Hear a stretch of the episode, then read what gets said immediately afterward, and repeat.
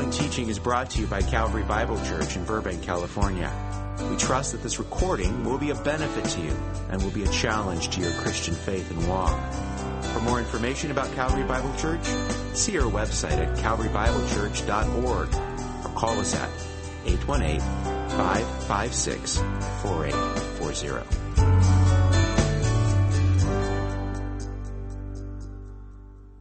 Well, I uh, recently came across a rather uh, troubling poem. It was written by a very hurt young woman, um, very hurt by her own dad. She entitled it, My Father is My Enemy. In it, she wrote this If this is who you really are, then I want you far. If, if this is what a father is, then I never want one. You abandoned me in my time of need, left me with nothing to eat. I had to survive on my own two feet all the money you had, and still you treated me so bad. You're the worst dad, and that makes you so glad. I hate when you yell. I, I hate that sound. I looked for you, and hell is what I found. I should have been your princess with the crown. Instead, you treated me like I was your clown, betrayed me, and left me with a frown. Look at my tears. What about my fears? You can't help me anymore. Don't even try. What for? I hate what you have done to me. You are my dad just by name. Because of you, I will never be the same. You know, as a father, words, words like these pain me. And I know she's not the only one who feels this way about her dad. Perhaps some of the things she had said resonate with you or maybe in your past. And I've spoken to people, even who are in their 80s, who vividly remember uh, hurtful things that their dads had done to them when they were younger. It's just something that sticks with you, doesn't it? Fathers have been given a sacred trust. They've been given a sacred trust by God to love and nurture their children. But too many have abandoned their kids. If not physically, then emotionally or mentally. Too many have abused their children, some in unspeakable ways. Too many have been harsh or neglectful or uncaring or dismissive or distant or always angry. And survey after survey shows the terrible impact these kinds of things can do with, from a father on their children. Because the one person they should feel secure with, the one person they should trust, the one person who should love them unconditionally. But when that person is abusive or absent or angry, it takes an awful toll on a child. Something breaks inside of them. Right? I'm sure you've heard a lot of the statistics, the surveys that have been done that describe the impact on someone uh, ha- that has this kind of relationship or with their dad or no relationship at all, how there's a greater likelihood of sexual promiscuity or ending up in prison or alcohol or drug addictions, problems with violence or anger, sexual perversion, the inability to trust or forgive others, or a host of other phobias or struggles that can happen. But beyond all of these, there's even a more damaging result. And that's how it affects that person's perception of God. A bad earthly father can make it very difficult to relate to God as Father. And many have told me that, you know, I feel, I feel close to Jesus, but not so much with the Father. I don't know how many times in counseling or talking with folks, and I've asked them, when you think of God as Father, what comes to your mind? And words like harsh, distant, uncaring, um, even cruel, not to be trusted, unloving, demanding. And so when they hear this need to spend time with the Lord, to have fellowship with Him, to be intimate with Him, rather than being excited about that, it feels more like having to go to the principal's office. Rather than expecting to be embraced, they will expect to be chastised or scolded. And I, I know many feel this way. And if that's a struggle for you, let me just remind you, beloved, human fathers are not the standard, right? Human fathers do not define what a father is truly supposed to be. Indeed, we must learn what father really means from the God and Father of our Lord Jesus Christ. The one whom Jesus loved, the one whom Jesus trusted in, the one whom Jesus had fellowship with intimately. You should not dismiss or ignore God the Father because of your dad. Uh, one theologian, Bruce Ware, said this Rather than removing Father from our Christian vocabulary, should we not work at having our minds and hearts refashioned so that our very conception of Father is remade by knowing the true Father over all? If some wicked and negligent human fathers rob their children from being able to think of Father positively and rightly, surely we should not add to their problem now by removing from them any hope of having the concept of Father restored this would be to rob them once again. Beloved, we must trust in God's Word and allow, not allow the baggage of, of a sinful earthly father to, to hinder us, to cloud our view, to cloud our picture, the picture of God the Father as He presents Himself in His Word. Because only then, when we see God as He truly is, only then can we experience the fatherly love and wisdom and care and security and protection. So this morning, we come to Hosea 11. And Hosea 11 presents this glorious picture of the fatherhood of God. For here we're given three characteristics of what a true father is, what our heavenly father is. And so if you could be pleased be turning there to Hosea 11 where we see these three characteristics. And as I read, if you would please stand in honor of the word of God. I'm going to stop at verse 11 because uh, the next verse goes with the chapter after that. So, Hosea 11, verse 1. When Israel was a youth, I loved him, and out of Egypt I called my son. The more they called him, the more they went from him. They kept sacrificing to the Baals and burning incense to idols. Yet it is I who taught Ephraim to walk. I took them in my arms, but they did not know that I healed them. I led them with the cords of a man, with bonds of love and I became to them as one who lifts the yoke from their jaws, and I bent down and fed them. They will not return to the land of Egypt, but Assyria, he will be their king, because they refused to return to me. And the sword will whirl against their cities and will demolish their gate bars and consume them because of their counsels. So my people are bent on turning from me. Though they call from them to the one on high, none at all exalts him. How can I give you up, O Ephraim? How can I surrender you, O Israel? How can I make you like Admah? How can I treat you like Zeboim? My heart is turned over within me. All my compassions are kindled. I will not execute my fierce anger. I will not destroy Ephraim again. For I am God and not man, the Holy One in your midst, and I will not come in wrath. They will walk after the Lord. He will roar like a lion. Indeed, he will roar, and his sons will come trembling from the west. They will come trembling like birds from Egypt and like doves from the land of Assyria. And I will settle them in their houses, declares the Lord. Thank you. You may be seated. Well, when we get to chapter 11, there's a, a new movement. Like in a, a symphony that maybe has been, uh, the music's been loud and, and aggressive and fast, and all of a sudden shifts to a softer and more melodious tone. And that's what we have here as we move into chapter 11. Chapters 4 to 10, the emphasis has been on Israel's sin and on God's judgment for that sin and how that judgment of exile would be coming. In fact, chapter, in, chapter 10 ends with the phrase, At dawn, the king of Israel will be completely cut off communicates there that their end was coming soon. But again, then, as we move into Hosea 11, the tone softens from a judge to a loving father. In these verses in Hosea 11, we see three things about the father the father's care, a father's correction, and a father's compassion. And as we explore these verses, some of them astonishing, we will see what a true father really is, who God the Father really is. Let's consider first a father's care in verses 1 through 4. Again, the shift in tone is abrupt in verse 1, where God moves, excuse me, from their fast approaching exile to declaring his love for Israel. As he thinks about the people who are going to be going out of the land, he remembers back to or, or reminds them of the time when they came into the, excuse me, into the land. He says there, when Israel was a youth, I loved him.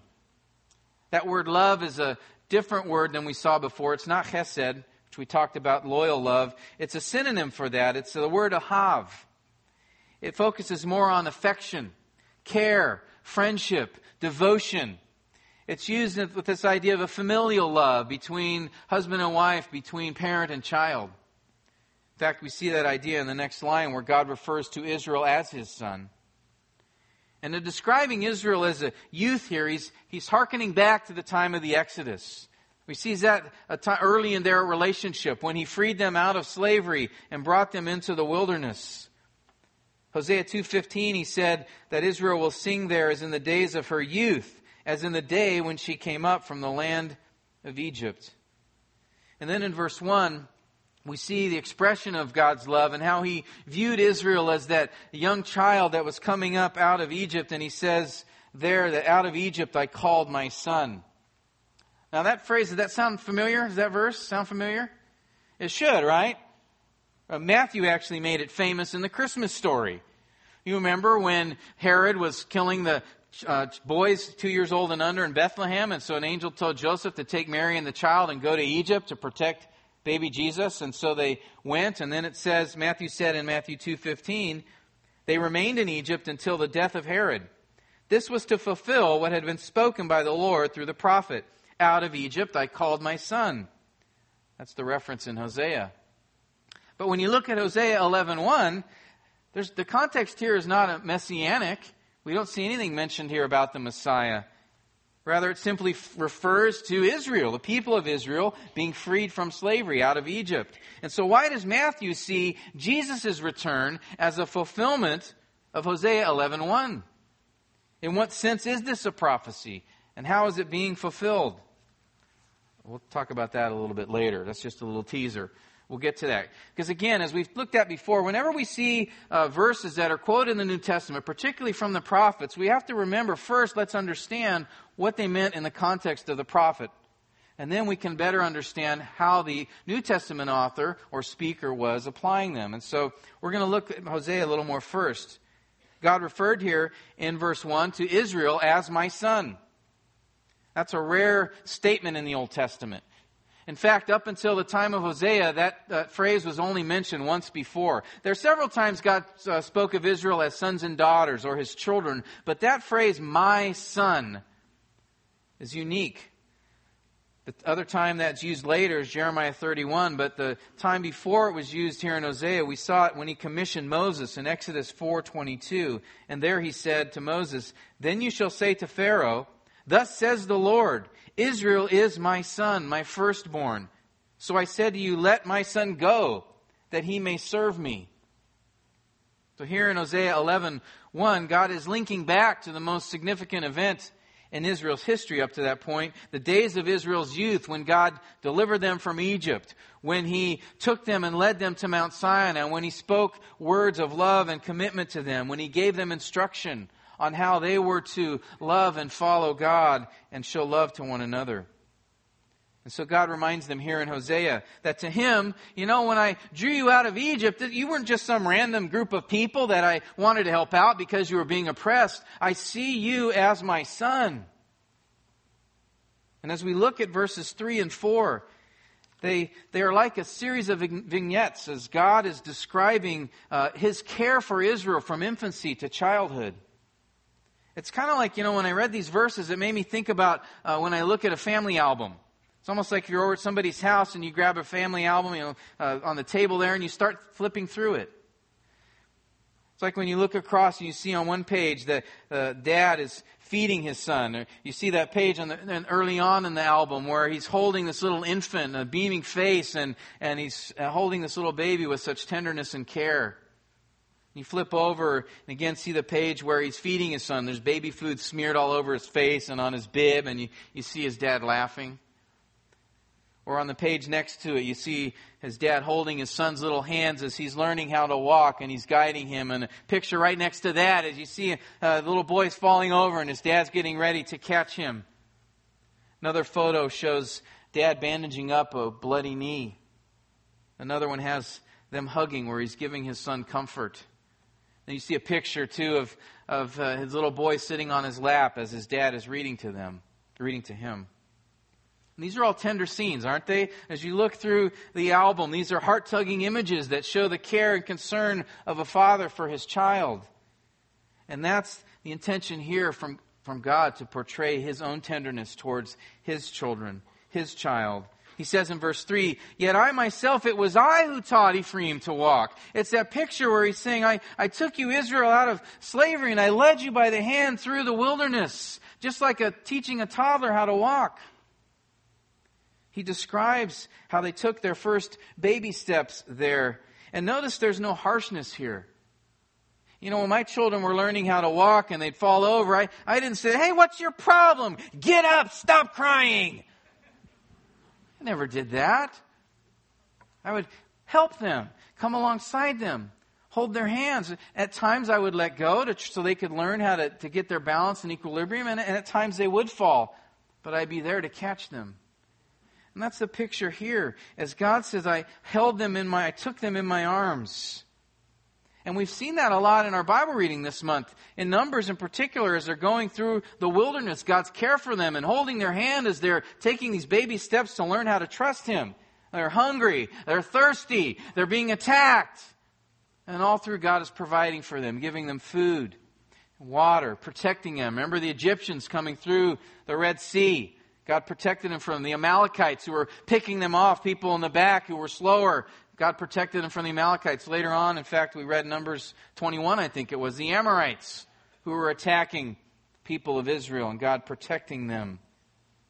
God says in verse 3 how he healed them. Picture there of a father concerned providing his son with medicine and with vitamins and caring for his wounds when he is injured. I mean, these verses are packed with tender emotion here. Moses reminded them of God's care in Deuteronomy 129. As they were getting ready to enter the land and the difficulties and challenges that would come there, Moses says this to them Do not be shocked nor fear them. He's speaking of those in the promised land. The Lord your God who goes before you will himself fight on your behalf, just as he did for you in Egypt before your eyes and in the wilderness where you saw how the Lord your God carried you just as a man carries his son in all the way which you have walked until you came to this place. And then later in Deuteronomy 29, God reminds them of how their, their clothes did not wear out those 40 years in the wilderness, and their sandals remained intact. How God even cared for them in that way. He says in verse 4 I led them with the cords of a man, with bonds of love. Uh, that phrase is a little difficult to, uh, to decipher in Hebrew, but the basic idea is God's giving here a picture of gently directing his people, not with some cruel ropes of restraint like you'd put around an animal to domesticate them, but with these smooth cords that soft hands could hold as you lead a child to safety and to blessing. God didn't pull them, He didn't drag them, He drew them. Verse 4 ends with a tender picture as uh, God describes removing their burdens. He says, I became as one who lifts the yoke from their jaws. Uh, that's a picture of, a, of an oxen. You're pulling the yoke from them so they can eat. And God wasn't calling his children oxen there, but just giving that image of how he would care for them. And then he adds the tenderness and the humility by saying, I bent down, I stretched out, I stooped over and fed him. You know, when I read that verse, it, it reminds me of my grandpa uh, when we would come over and bring my son Daniel um, when he was little. And yes, Daniel was little at one time. But, uh, you know, Daniel be laying on the floor. He wasn't even a year old. And uh, he's laying there, and, and I would watch my grandfather. Uh, he was this rugged, rugged man, but he, he could barely move at that point. But he got up and he would he crawled out of his chair and just slowly and and and with difficulty, bent over, laid down on the floor with my son. It moved me to see him there, and he'd lie there, and he, he'd say, "Hey, Danny boy, what you doing?" You know, I, I just, you know, I grew up with that man, and that was a tender moment. But I saw in that his care and concern for his little grandson. And I'm not saying God is some old man that you know can barely bend over.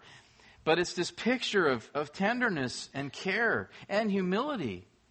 And God says, You know, I stooped down and cared for you and fed you, provided for you. It reminds me of what Jesus said in Matthew 7 7 when he was encouraging uh, the people to pray to the Father. He said, Ask and it will be given you, seek and you will find, knock, the door will be opened. He said, For everyone who asks receives, he who seeks finds, and to him who knocks it will be opened. And then he gives these words. And these were words I didn't really quite get the impact until I had my first child. But he says this What man is there among you who, when his son asks for a loaf, will give him a stone? Or if he asks for a fish, he will not give him a snake, will he? If you then, being evil, know how to give good gifts to your children, how much more will your Father who is in heaven give what is good to those who ask him? Now, maybe some of you who hear this think, well, you know, my dad would give me a stone or a snake. But that's not your Heavenly Father. He cares for His children.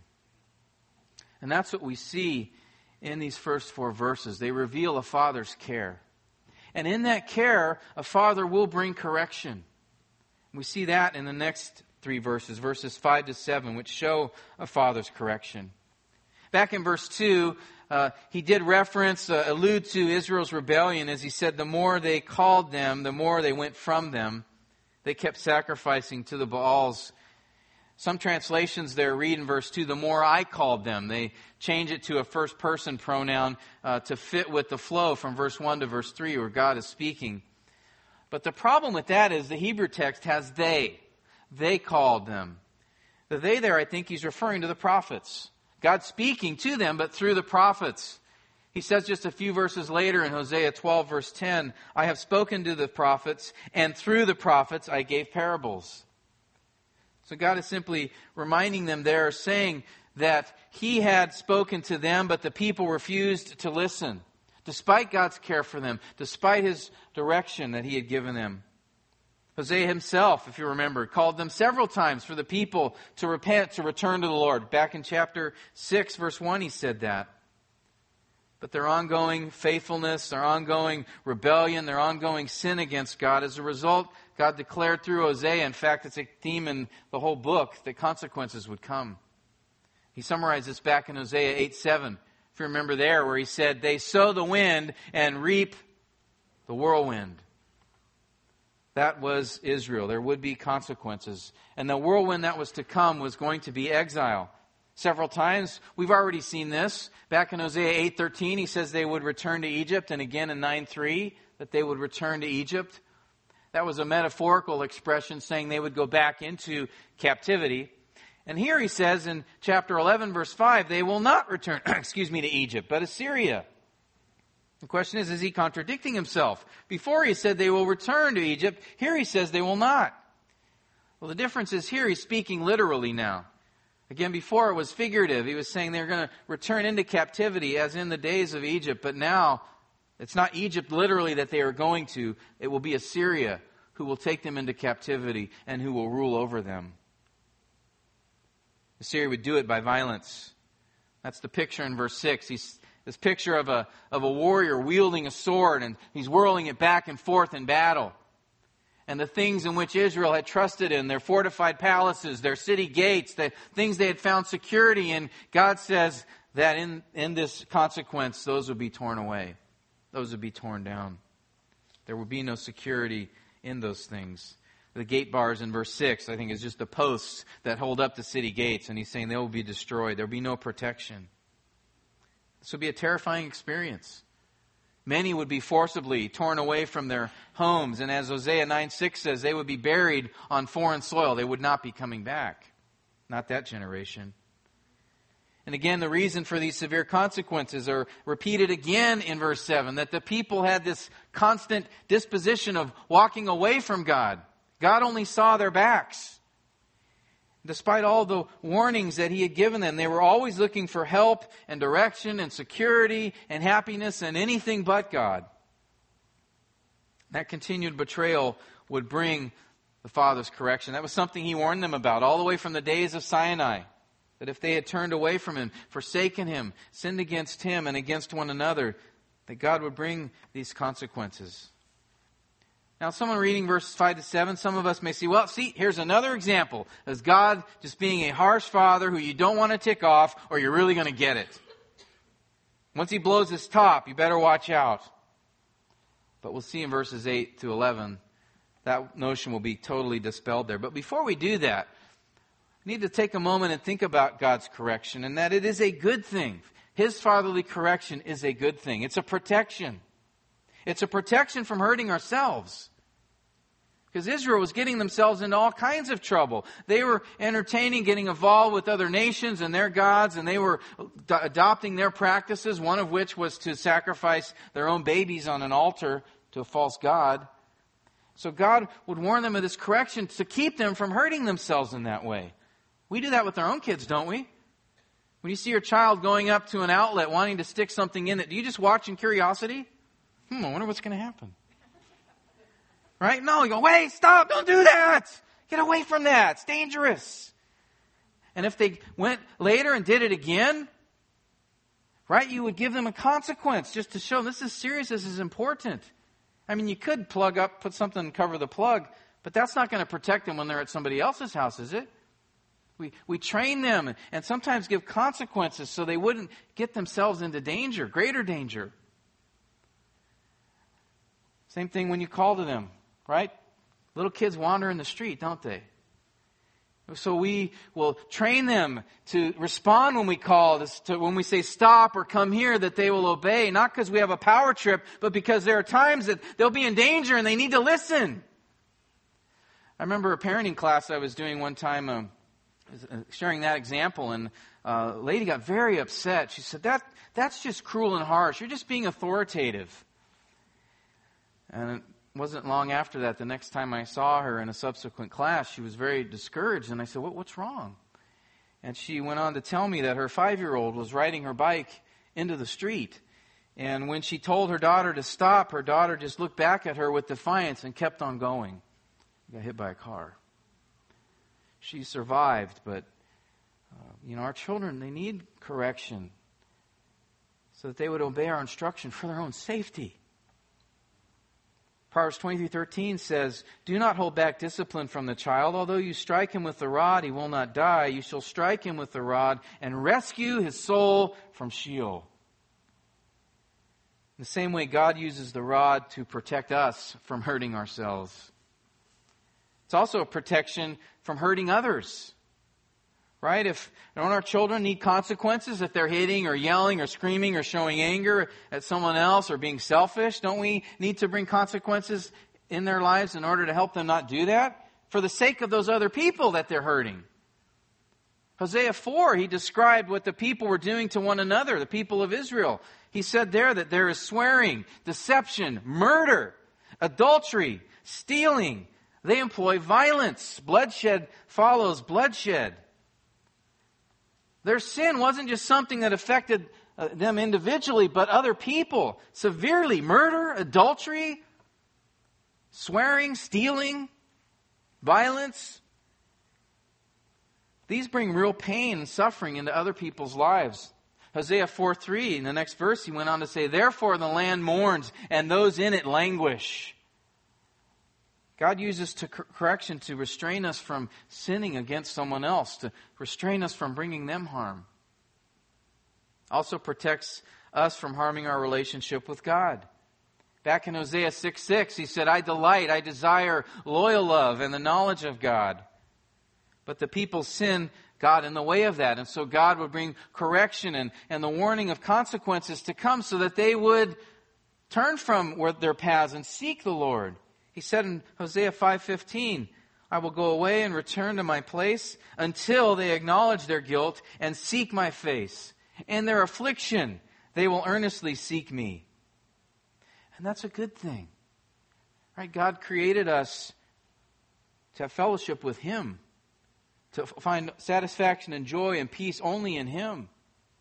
That's what we've been designed to do. And God loves us enough that He will bring correction in our lives in order to keep us from straying in our relationship away from Him. That's for our good. In addition to that, His correction is also a protection from bringing shame and dishonor to God. Proverbs 29:15 says, "The rod and reproof give wisdom, but a child who gets his own way brings shame to his mother." That's true, isn't it? When a child or someone in the family sins, it, it, it's not only shame that's brought upon that individual, but the whole family, right? In the same way, our sin brings shame to our father. Back when David and his terrible, terrible sins with Bathsheba and, and what he did there. And the prophet Nathan came to him and said, By this deed you have given occasion for the enemies of the Lord to blaspheme God because of what he did. Our sin does that. It maligns the name of our holy and good God. And so it is good that he brings correction. That's a right thing to keep us from doing that.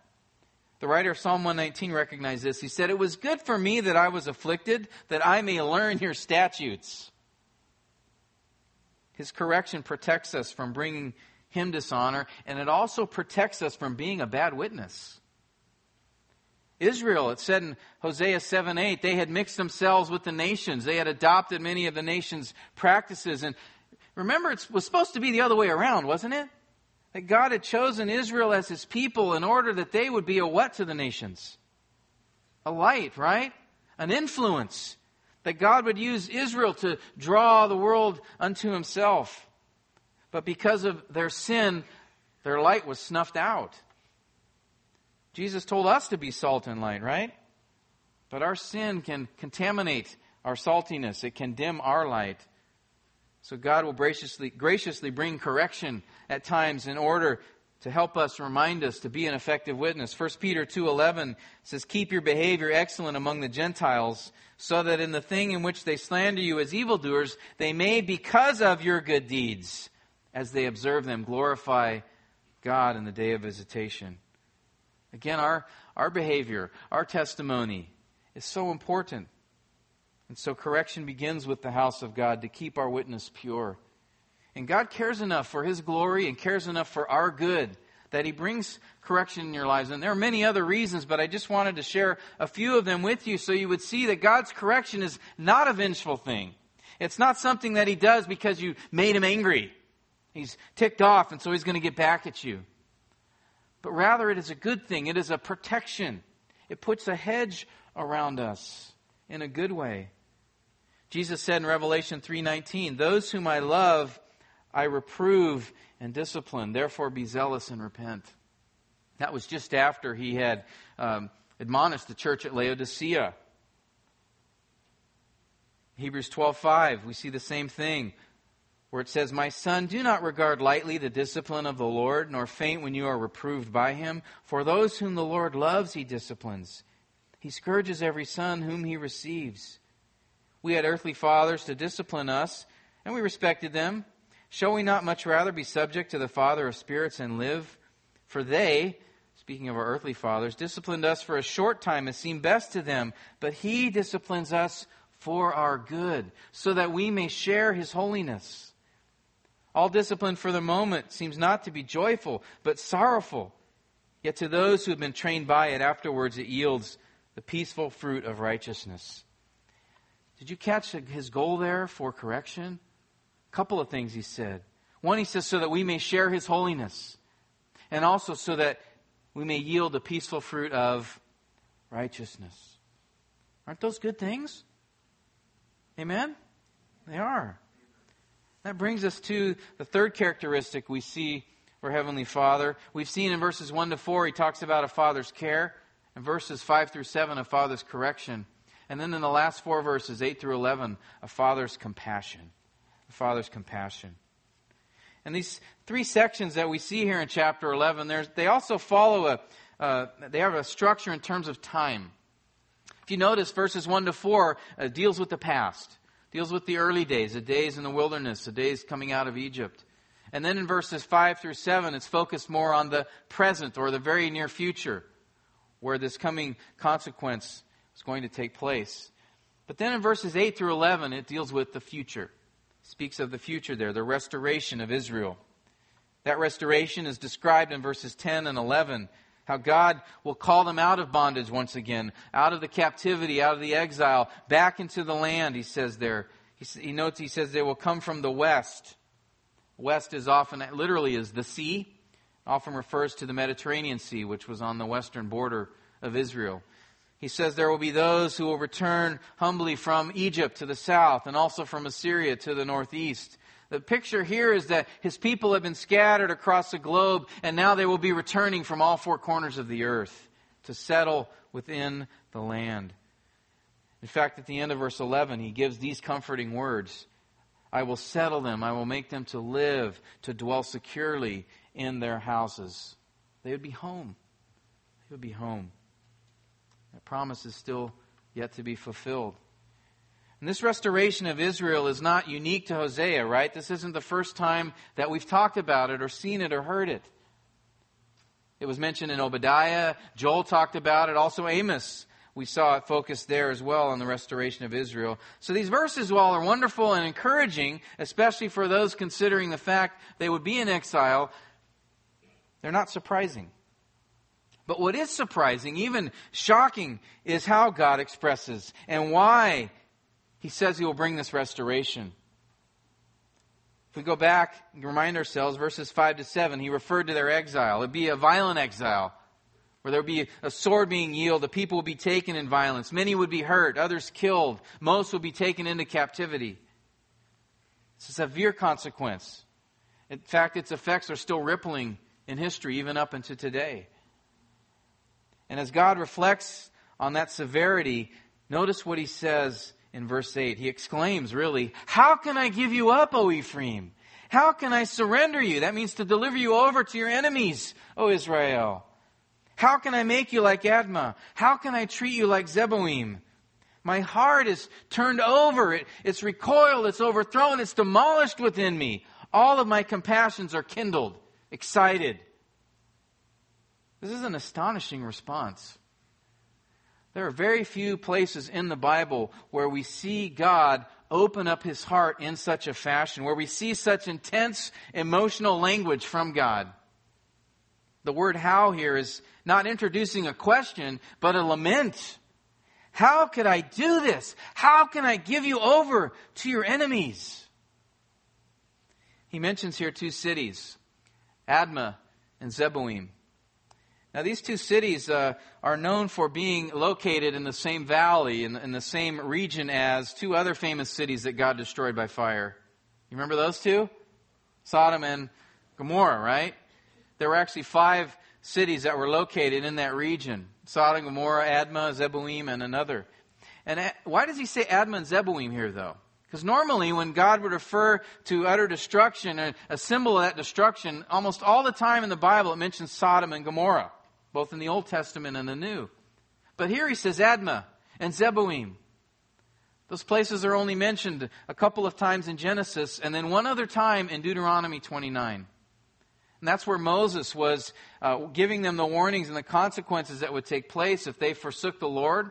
And he mentions there that the destruction will be like Admah and Zeboim. I think here God is specifically linking back to that passage because it was specific to his people and the consequences would come. And he's thinking upon those words that he had given them that they would be like Admah and Zeboim and says, Here, how can I do that to you?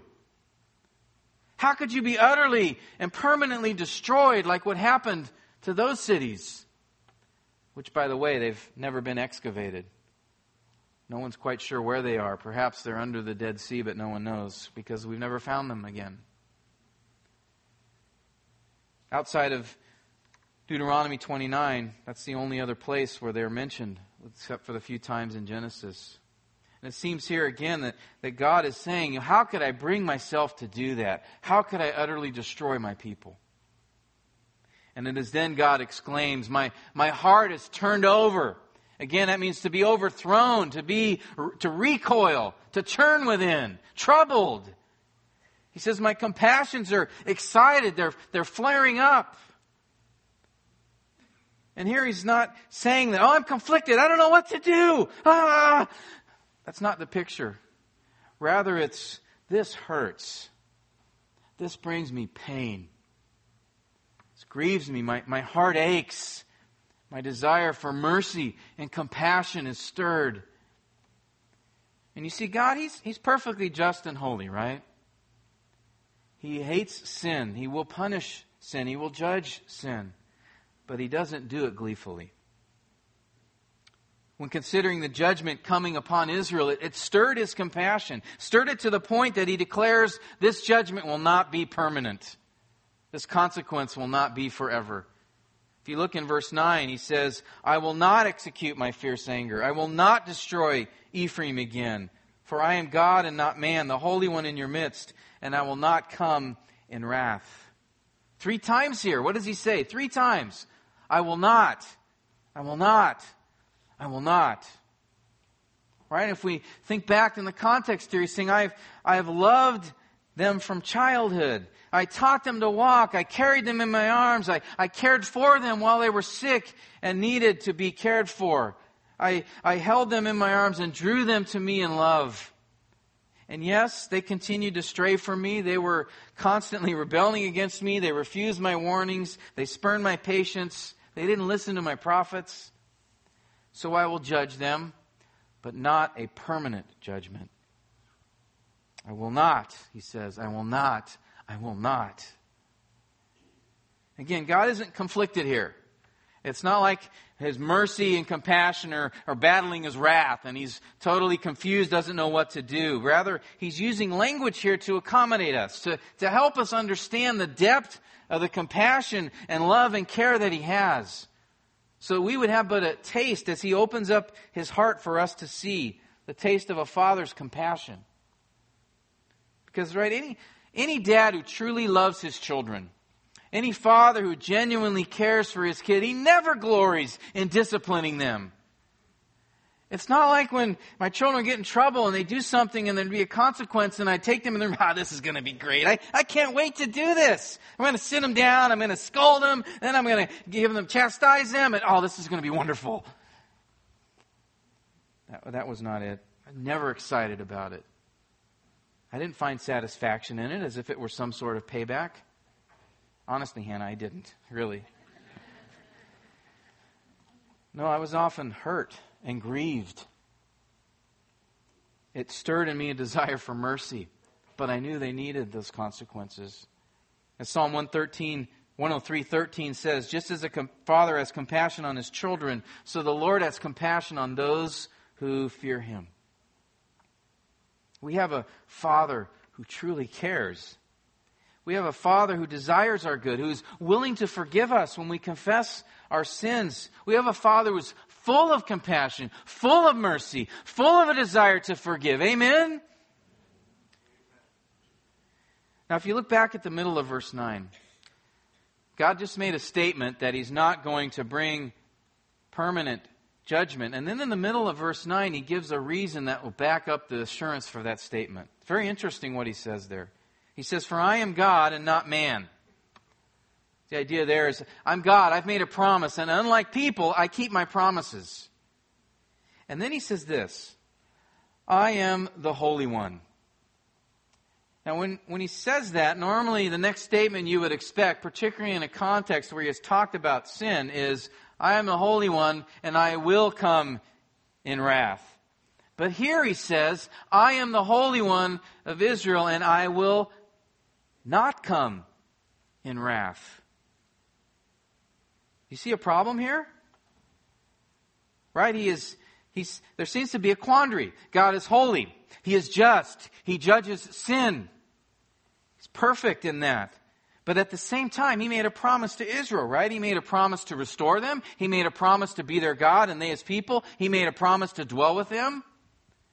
And on top of that, he expresses here the, the, the deep compassion and care and love he has for them. And then he says, I am the Holy One and I will not come in wrath. This is a dilemma, and it must have been apparent to Hosea who spoke these words. We don't see it here explicitly, but uh, perhaps it's very possible Hosea is thinking, hey, wait a minute. How does God remain perfectly just and at the same time keep his promise? How is it that God will judge and at the same time show compassionate mercy? How does God remain just? How is he perfectly holy and yet not bring wrath for sin? You see the dilemma? But as G. Campbell Morgan said, our Bible doesn't end in Hosea. Amen? It doesn't end in Hosea. It's ironic, you know, Hosea's name means salvation. Uh, it's the same root word as Yeshua, Jesus. Actually, as we consider this, this gives us the key in understanding why Matthew would say that Jesus' return was a fulfillment of Hosea 11.1. Because Jesus is the answer to Hosea's dilemma. Jesus is why we can say, why God can say, excuse me, I am the Holy One and I will not come in wrath. God's promise to restore in Hosea 11 was fulfilled when that young boy came out of Egypt back into the land of Israel and that young boy grew into manhood and that young boy lived a perfect life and that young boy became a man and died on a cross as sufficient payment for our sin for any who would confess and repent and believe. So Matthew is looking at the expectation and what Hosea was talking about here in chapter 11. And in that sense, Jesus coming out of Egypt fulfilled prophecy because it was the path for Israel's restoration and in the end the path for salvation to any who believe. God's mercy and justice and wrath and love were all satisfied in that moment as Jesus' blood poured out upon the wood on the cross. One author said, The sublime solution of Christianity set forth in a cross raised on a lonely hill seems to have remained beyond Hosea's horizon. But it is enough to know that the love of God that Hosea depicts in deep, emotive terminology was the motivation for the cross. Because again, at the cross, justice and mercy meet. Sin is punished, but sin is forgiven. Wrath is satisfied and love is expressed. The love of a, of a father, the great love of a father. For God so loved the world that he gave, gave his son. He gave his son. And I, there's a picture, you know, as I reflect on this passage, there's a picture. It's one of my favorites. I have it in my office.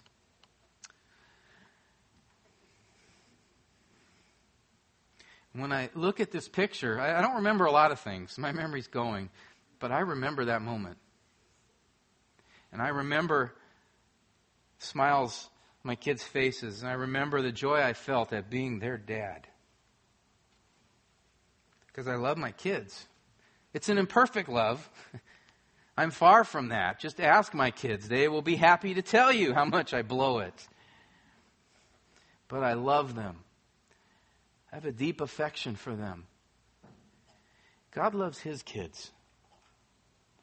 And he's a perfect father. His love is a perfect love, unblemished, unstained by any sin. And as I thought about it, if, if I love my children so much, if my affection for them is so great, even when there's sin at times in our relationship, I can't even imagine the degree of love God has for me. I can't fathom it. It was deep enough to give up his son on the cross. 1 John 4 9 says, By this the love of God was manifested in us, that God has sent his only begotten Son into the world so that we might live through him. In this is love, not that we love God, but that he loved us and sent his Son to be the propitiation for our sins. Beloved, meditate on those words a moment as we go to prayer together before I pray. Meditate on His love for you. Oh, Father, that you would allow us to call you Father, that you would desire that, that you would even, through your Son Jesus, teach us to approach you as our Father. Lord, take away any wrong impressions we have of you because of perhaps our own fathers or just, uh, Lord, the biases that we have. But let us, Lord, understand through your word. May your Spirit give us understanding of these words in Hosea, who you really are, true Father who cares and is concerned for his children, who will bring correction for your glory and for our good, and who has a great and overwhelming compassion. Lord, I pray for any here who maybe their dads have disappeared, have been distant, or have just done or said terrible things, that God, you would, to your fatherhood and your care and concern for them would, would overcome that, that they would see you desire have fellowship with them. Lord, if there are any here who are not your children, who cannot call you Father because they have not been adopted by you, may you draw them to you in faith and repentance. They would confess their sins and come near to you and ask for forgiveness and trust in the Lord Jesus to save them through his death on the cross. Thank you for your great love. We're so grateful. In the name of your Son, we pray. Amen.